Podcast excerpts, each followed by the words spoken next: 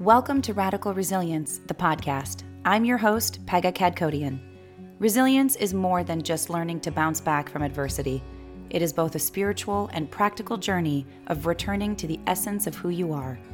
With radical resilience, life can throw anything at you, and no matter how tossed around you get, no matter how hard you fall, you have the ability to get back up and come home to yourself.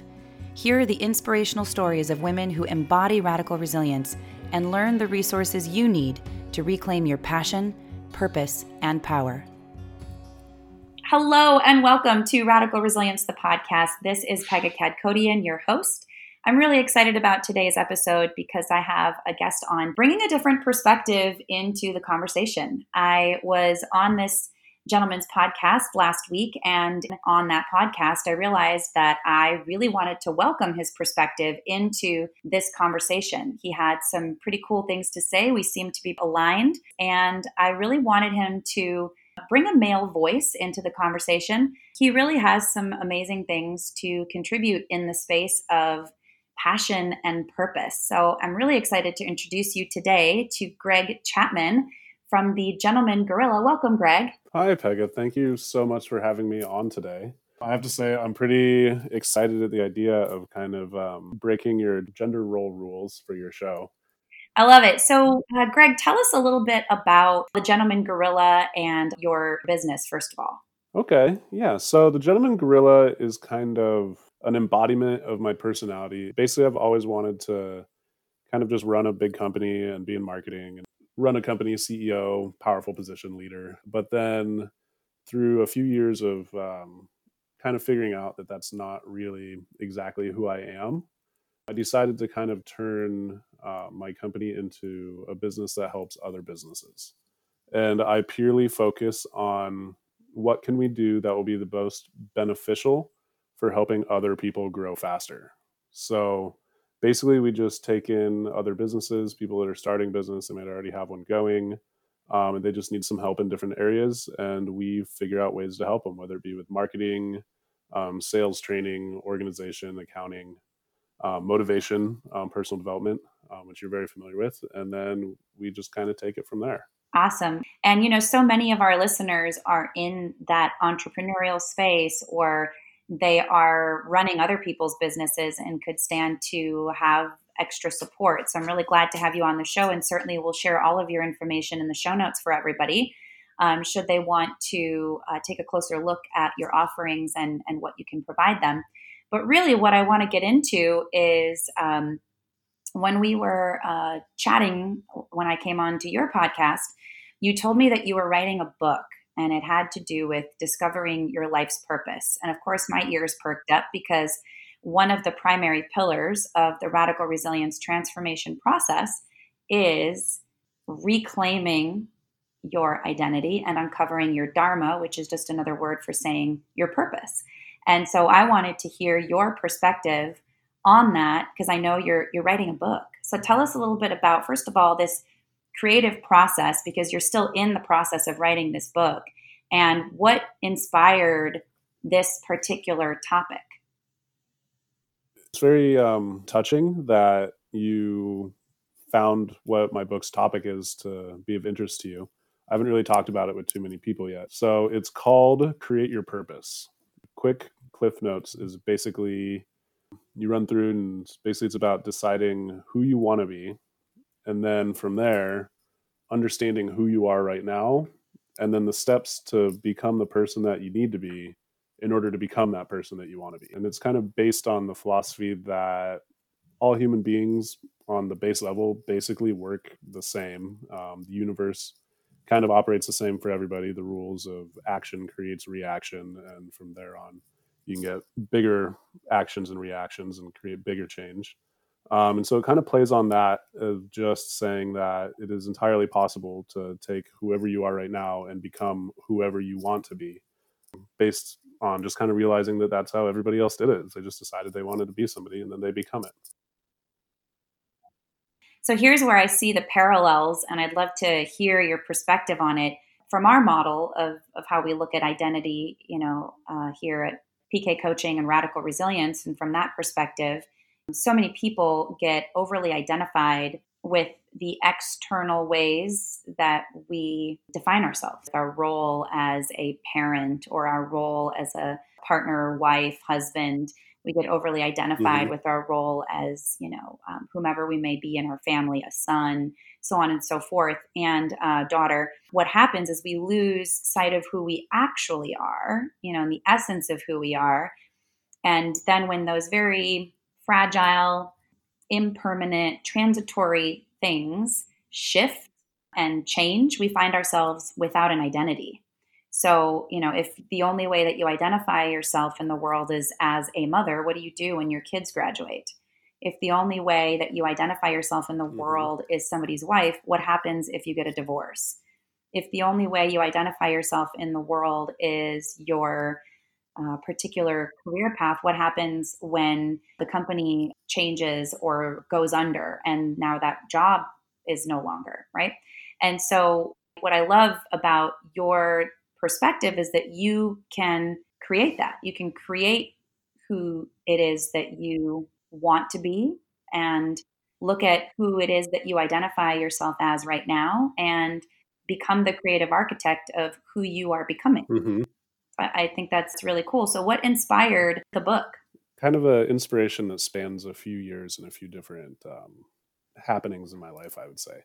So, um, the big part is that I've always, you know, wanted my own business, um, just to be successful and to be kind of in control of my own life. You know, be the be the guy that's brunching with the family on Sunday, got the nice house, the car, and then in my early twenties, I kept striving for that um, but I kept failing. Basically, what I was realizing was that who I thought I was and what I thought I wanted wasn't lining up with who I actually was in my heart and in my soul.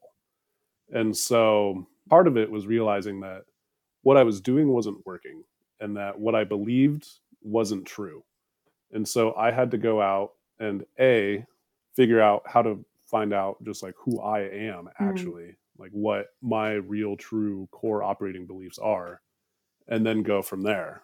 That next step was I'd remembered a story somebody told me in college ish, I believe, about their friend that graduated college, sold all of his belongings, hopped on a bus with just the clothes on his back and a little backpack of stuff to get him there. And I think he went to Baltimore or Washington, D.C., something like that, and literally gave away everything except for the clothes on his back um, to prove that he could start over from nothing and make it to be successful from the streets to success.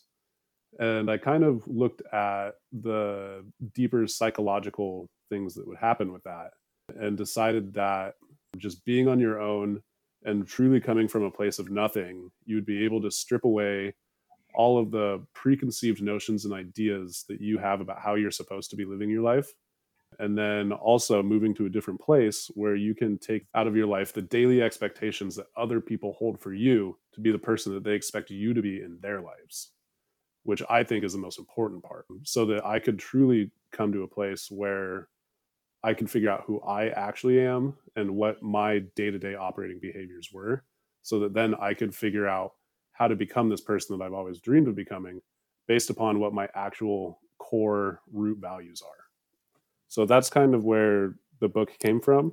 As I started figuring it out more, came like the later parts about um, how to keep myself motivated and um, working through the dirt and coming out the other side. But I would definitely say that that's kind of my motivation for where the idea from the book came from.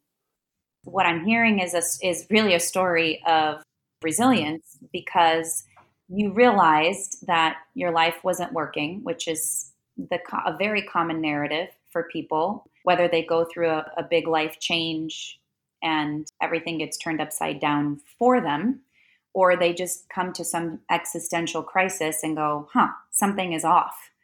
And what I really heard inside of what you said was that you felt incongruent. There was a this sense you had that what you were doing in your life and who you were being was not congruent with these core beliefs that you had. And at the time, you didn't even know what those core beliefs were, but that you just felt incongruent. And so you sought out to really discover the more essential aspect of yourself, those core beliefs, those core values, and to create a life that aligned with who you actually are and came out the other side with greater clarity, a greater sense of purpose. And now what you're doing lines up, right? So you're living a life that is in greater alignment with who you are. Does that seem like I got it? That is 100% spot on. Cool. that is really what we're all looking to do in some form or fashion is to live our lives in greater alignment with who we actually are. So, talk to us about that journey of self discovery. It all kind of fell apart one day, well, over a month. I had two businesses and I was a head bartender and a manager at a local bar, making great money. And then within the course of one month, I had to move twice. Uh, moved out of an apartment I was in in downtown Denver into a house with friends. And then like a week later, we found black mold in the basement. So we had to move out again. And then I moved into a one bedroom.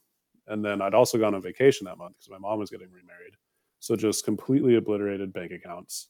And then within the next uh, few weeks span, I shut down one business because we lost a bunch of money on it right away because it was a digital ads based business and we didn't do our calculations right. So that just kind of got shut down. It's supposed to be temporary, it turned out to be permanent. I closed another business because I just hated it. It was a web development business and building websites was just horrible at the time. Um, and then also got fired from my job because they were cleaning house and slowly firing all of the males. Um, so all within basically a month, I'd spent all my money and all my energy and lost all of my businesses and jobs. And then from there, it basically the next couple years I spent fighting to get it back, but I wasn't really giving it everything I had because I think a big part of me didn't want to live the way I was living before. Um, so I think I was just kind of in a state of limbo. And then randomly, my mom and her new husband moved to California. And so I went out to visit. And then the first time ever on the Pacific Ocean, we went on a hike and I was just sitting there. And for the first time in, I think, my life, unless I was playing sports or doing something else where I was in the flow, I felt at peace and my brain actually felt quiet. And then they made the comment, they're like, move to California. And I was like, you know what? I'm going to. And then I ended up in San Diego and just let myself kind of be by myself for a few years.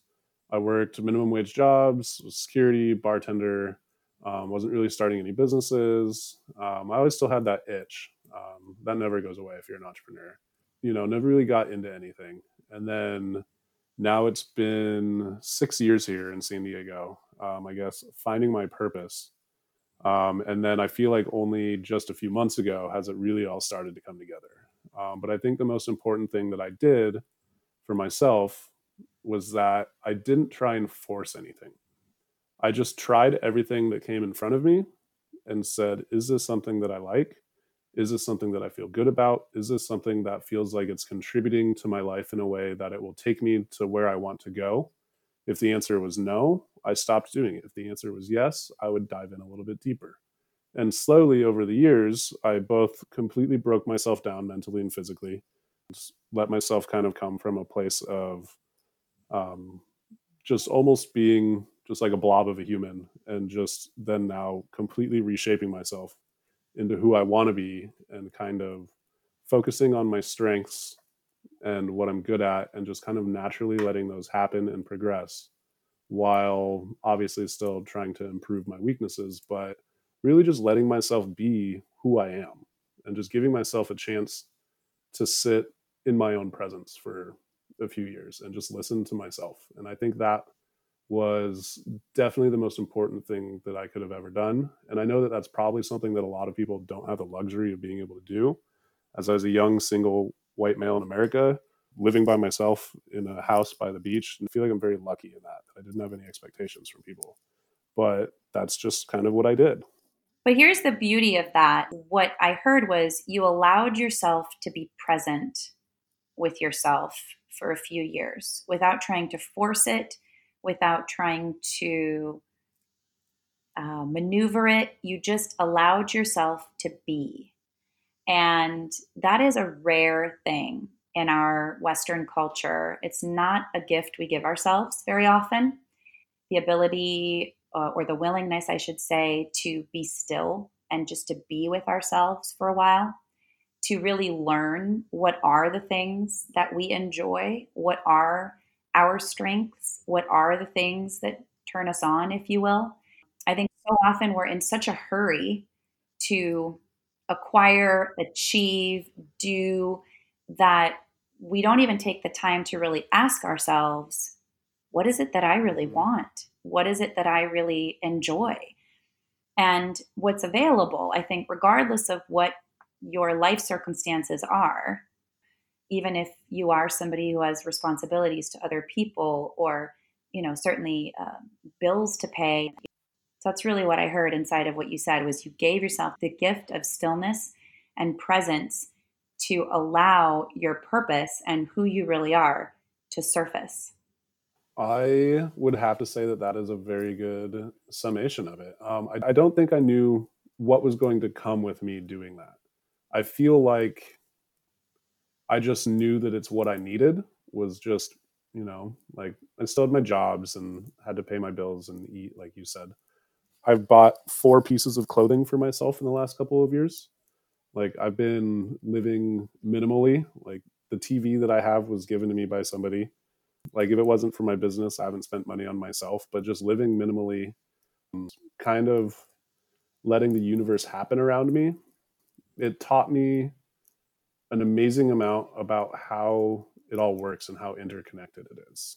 Uh, I wish I knew what drove me to the silence. I wonder, maybe in your experience um, and with the conversations you've had with people, you see like, is this kind of is that kind of like a common thing? Is that something that a lot of people look for? Well, so what I hear, you know, in what you're in what in the story you told was a common theme of kind of being brought to your knees, if you will, by life. Right. So a lot of times these moments of massive transformation are born of moments of great turmoil and where we are left with no other alternative than to simply throw our hands up and surrender. If you really truly do surrender, what can happen is all of the structures that you used to hold up your life can fall away. All of your strategies for how it was that you were operating in the world often fall away. Some call this the dark night of the soul.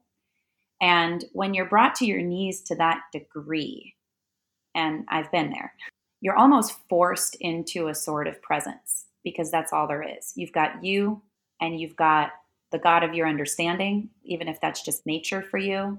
And that's it. What it takes, I think, for some people to surrender to that level of presence is being brought to their knees. One of the things that I'm really trying to come down on recently is how do I make this a book that's more for everybody? Like what what is your experience with helping people find their own strength when they're not backed into a corner? There's both ends of the spectrum, right? So there's people who are brought to their knees and they're in that dark night of the soul and it creates that forced presence and then there are people who seemingly have it all, right? By by how we define success, you know, here in the West. So they have all the things, but they're living an empty existence. You know, it, it, there's a book out there called the Iago Trance, which is all about just going through the motions of life, um, clocking in and out, as you said, and um, waking up one day finally and saying, "There's got to be something more." And so whether your existential crisis comes because your life blew up or you blew up your life and now you're on your knees, or the existential crisis comes because you wake up one day and you go, I'm not really sure what this is all about and what I'm doing. Either way, you end up in the same space of questioning, right? And that's really what it's about. It's it's our ability to question everything that we've mm-hmm. known to be true for ourselves that maybe wasn't really our truth, but the truth that we just decided to subscribe to because it's what society told us what was right, or it's what our families told us were right for us. And so, to your point, how do we make this about everybody? Well, this is a universal inquiry, whether someone wakes up to it or not, you know, is really sort of dependent on them, right? Because people can walk around in that Iago trance asleep for most of their lives and maybe never wake up in this lifetime. And that's just their path, right? But I think for the people who are going to ultimately find their way to your book, it's going to be a universal experience to seek to claim their sense of purpose, whether or not they've been brought to their knees, because they wouldn't have picked up your book if life was exactly as they wanted it to be anyway, is how I look at it. That is such a good point. So, you know, we can look at that moment of reckoning when you're brought to your knees, and we can choose to look at that as, man, that sucks. Or we can look at it as what it is, which is, no, I woke up. I woke up and realized when it all went away, I didn't have legs to stand on because I didn't know who I was. So if you're having a moment of reckoning in the midst of, oh, I have it all, cool, you know, but still ask yourself, who would I be if all of this went away? And that's why the premise of your book really spoke to me. And I wanted to have you on as a guest, is because I think that inquiry of what's my purpose and who do I want to be in the world is a question that if more of us asked that, we would be living more fulfilled lives. I couldn't agree more. So, kind of touching on the what would people have if they lost everything? Um, that's comes back to the title, create your purpose.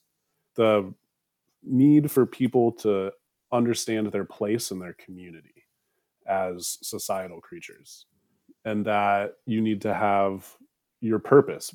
I mean, it's such a open term like purpose. Um, you can have a purpose for going to the grocery store. You can have a purpose for wearing one shirt over another to an interview. But the real purpose that I'm talking about is the purpose that you give yourself every day when you wake up. Um, so there's a phenomenal book that I read once that really kind of opened up my eyes into starting to understand more about um, kind of hacking the human brain and motivating yourself. Um, it's called Drive by Daniel Pink the biggest thing about this book was that it just breaks down all of the ways to motivate the human brain um, and numbers, statistics, um, studies done on what actually works to motivate people. Um, and obviously, this is a business oriented book, so it's kind of about managers leading people. But the biggest things that they've discovered were that the best way to motivate people to work harder is to let them a decide that they want to do that project on their own and then b um, feelings of accomplishment after completing tasks. So they discover like money gifts rewards all of that up until the point of basically just a base comfort level which at the time of the book was about 70k a year income. Like you can afford a roof over your head car food gas clothing maybe like a vacation like it taps out on um, the motivation. And then after that that stuff will actually have a negative motivation on the human brain. The only thing that really truly works is feelings of accomplishment that you did something to progress your life and the world around you. Well and really what we're talking about there is feeling like you were of contribution in some way. And to your point you know being societal creatures that you were of contribution to your community in some way if you can kind of just create yourself as your own community and think of it that way, and then start motivating yourself to accomplish tasks for yourself, to move your own life forward. And then that's when you really start to create your own purpose. And then from there, the purpose that you give yourself will give yourself purpose in the community around you. So I just want to uh, ask because you know your journey has been one that many of our listeners can relate to, um, just in terms of really kind of being stripped down to very little and then building yourself back up again slowly. What were some of the practices that you did that were the most useful for you and that you feel like really fortify you and make you more resilient? The most important thing that I did was I allowed people that needed to be into my life to come into my life. And that kind of comes back to the just listening to the does this feel right? Does this not feel right? Part of my soul, my spirit, whatever you want to call it, when it came to networking and meeting people. So when I needed to do a lot of mental work, spiritual work, and kind of align my uh, energy, my chi, I guess, I found myself hanging out with a lot of yogis and light workers and energy healers. And some of it was more effective than others for me, but all of it had the same base effect of teaching me how to look inward at myself, no matter what the practice was that um, or title that they gave themselves. All of it came back to just the practice of looking inward and listening to yourself. Um, and then after that, um, it came time to heal my body. Um, I haven't mentioned yet, but I had a series of sports injuries that just compounded over the years. And so then a lot of personal trainers and yoga instructors again um, just kind of naturally started surrounding me. And so through all of this, just kind of listening to the yes and no's daily of who and what I should be doing and surrounding myself with, I found that what you need and what you ask for in life always comes to you. And that is kind of the lesson that I learned over the few years of discovering my path and walking my path was that everything that I need always comes to me in the time that it needs to come to me. No sooner, no later. So again, like recap what I heard you say because there's some themes in there, right? So you talked about allowing. So just allowing people to come into your life that that needed to be there for you allowing yourself to follow your intuition when there were certain practices that you were curious to try. So, really being in the flow and allowing things to come to you. Again, as really a lot of our listeners are, are ambitious and driven and, you know, career focused people, that idea of allowing can feel a little bit nerve wracking. Like, what do you mean? I just have to like allow things to come to me? I don't have, I, I shouldn't go out there and get it. It's like, no, there's so much magic when you are in that space of surrender. And the other thing, you know, being healing the body and just really taking the time to pay attention to what the body needed. And again, allowing the people that were going to help with that process to come in. So I just, I love what you had to say about that. Yeah. I mean, you just really hit it on the head right there. It's such a heavy topic to talk about with a lot of people because it goes so against our Western culture of success and how to attain it.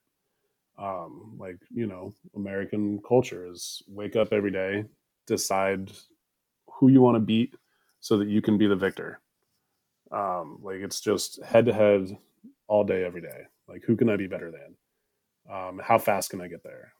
And then just kind of learning that what I need is going to be there when I need it and to just not listen to the fear caused by the time constraints of how fast our society moves and trusting that what I need is going to be there. I mean, I can't tell you how many times when I needed something, it arrived. I needed $1,500 for rent the next day.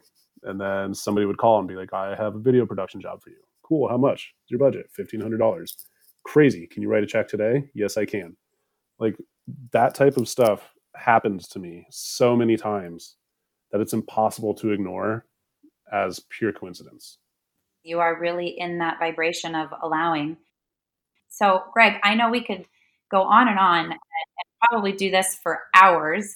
And I hope we do someday. And certainly it would be great to have you back on the show when the book is complete and you've published um, so that uh, folks can get their hands on it. But I wanted to have you on the show as it's in its creation phase because I think there's some real beauty in in exploring this conversation as you are creating it, as you're creating the book. So thank you so much for coming on and sharing your insights and your perspectives and being the first male voice on the podcast. It's been awesome to have you. We'd love to have you back. How can our listeners get in touch with you? I will certainly put it in the show notes. I am the Gentleman Gorilla on everything. So that is the Gentleman, M A N, Gorilla um, that's my website, my social media, my YouTube channel. And my YouTube channel is where I post a lot of my podcasts. I'm also distributing through Anchor. So I'm on Spotify and Anchor and iTunes and everywhere that they put me. Thank you, Greg. thank you guys for tuning in this week. It's always a, a pleasure to uh, be in the conversation with you. Um, we'll be back next week with another amazing guest on Radical Resilience, the podcast. For now, from my heart to yours, with so much love, light, and aloha, namaste. I'm Pegah Kadkhodaian. Thank you for listening to Radical Resilience, the podcast. You can find us on Instagram, Facebook, and YouTube. Be sure to go to Apple Podcasts to subscribe and rate. And remember to share this with all the amazing women in your life. Join us next week for another episode of Radical Resilience, the podcast.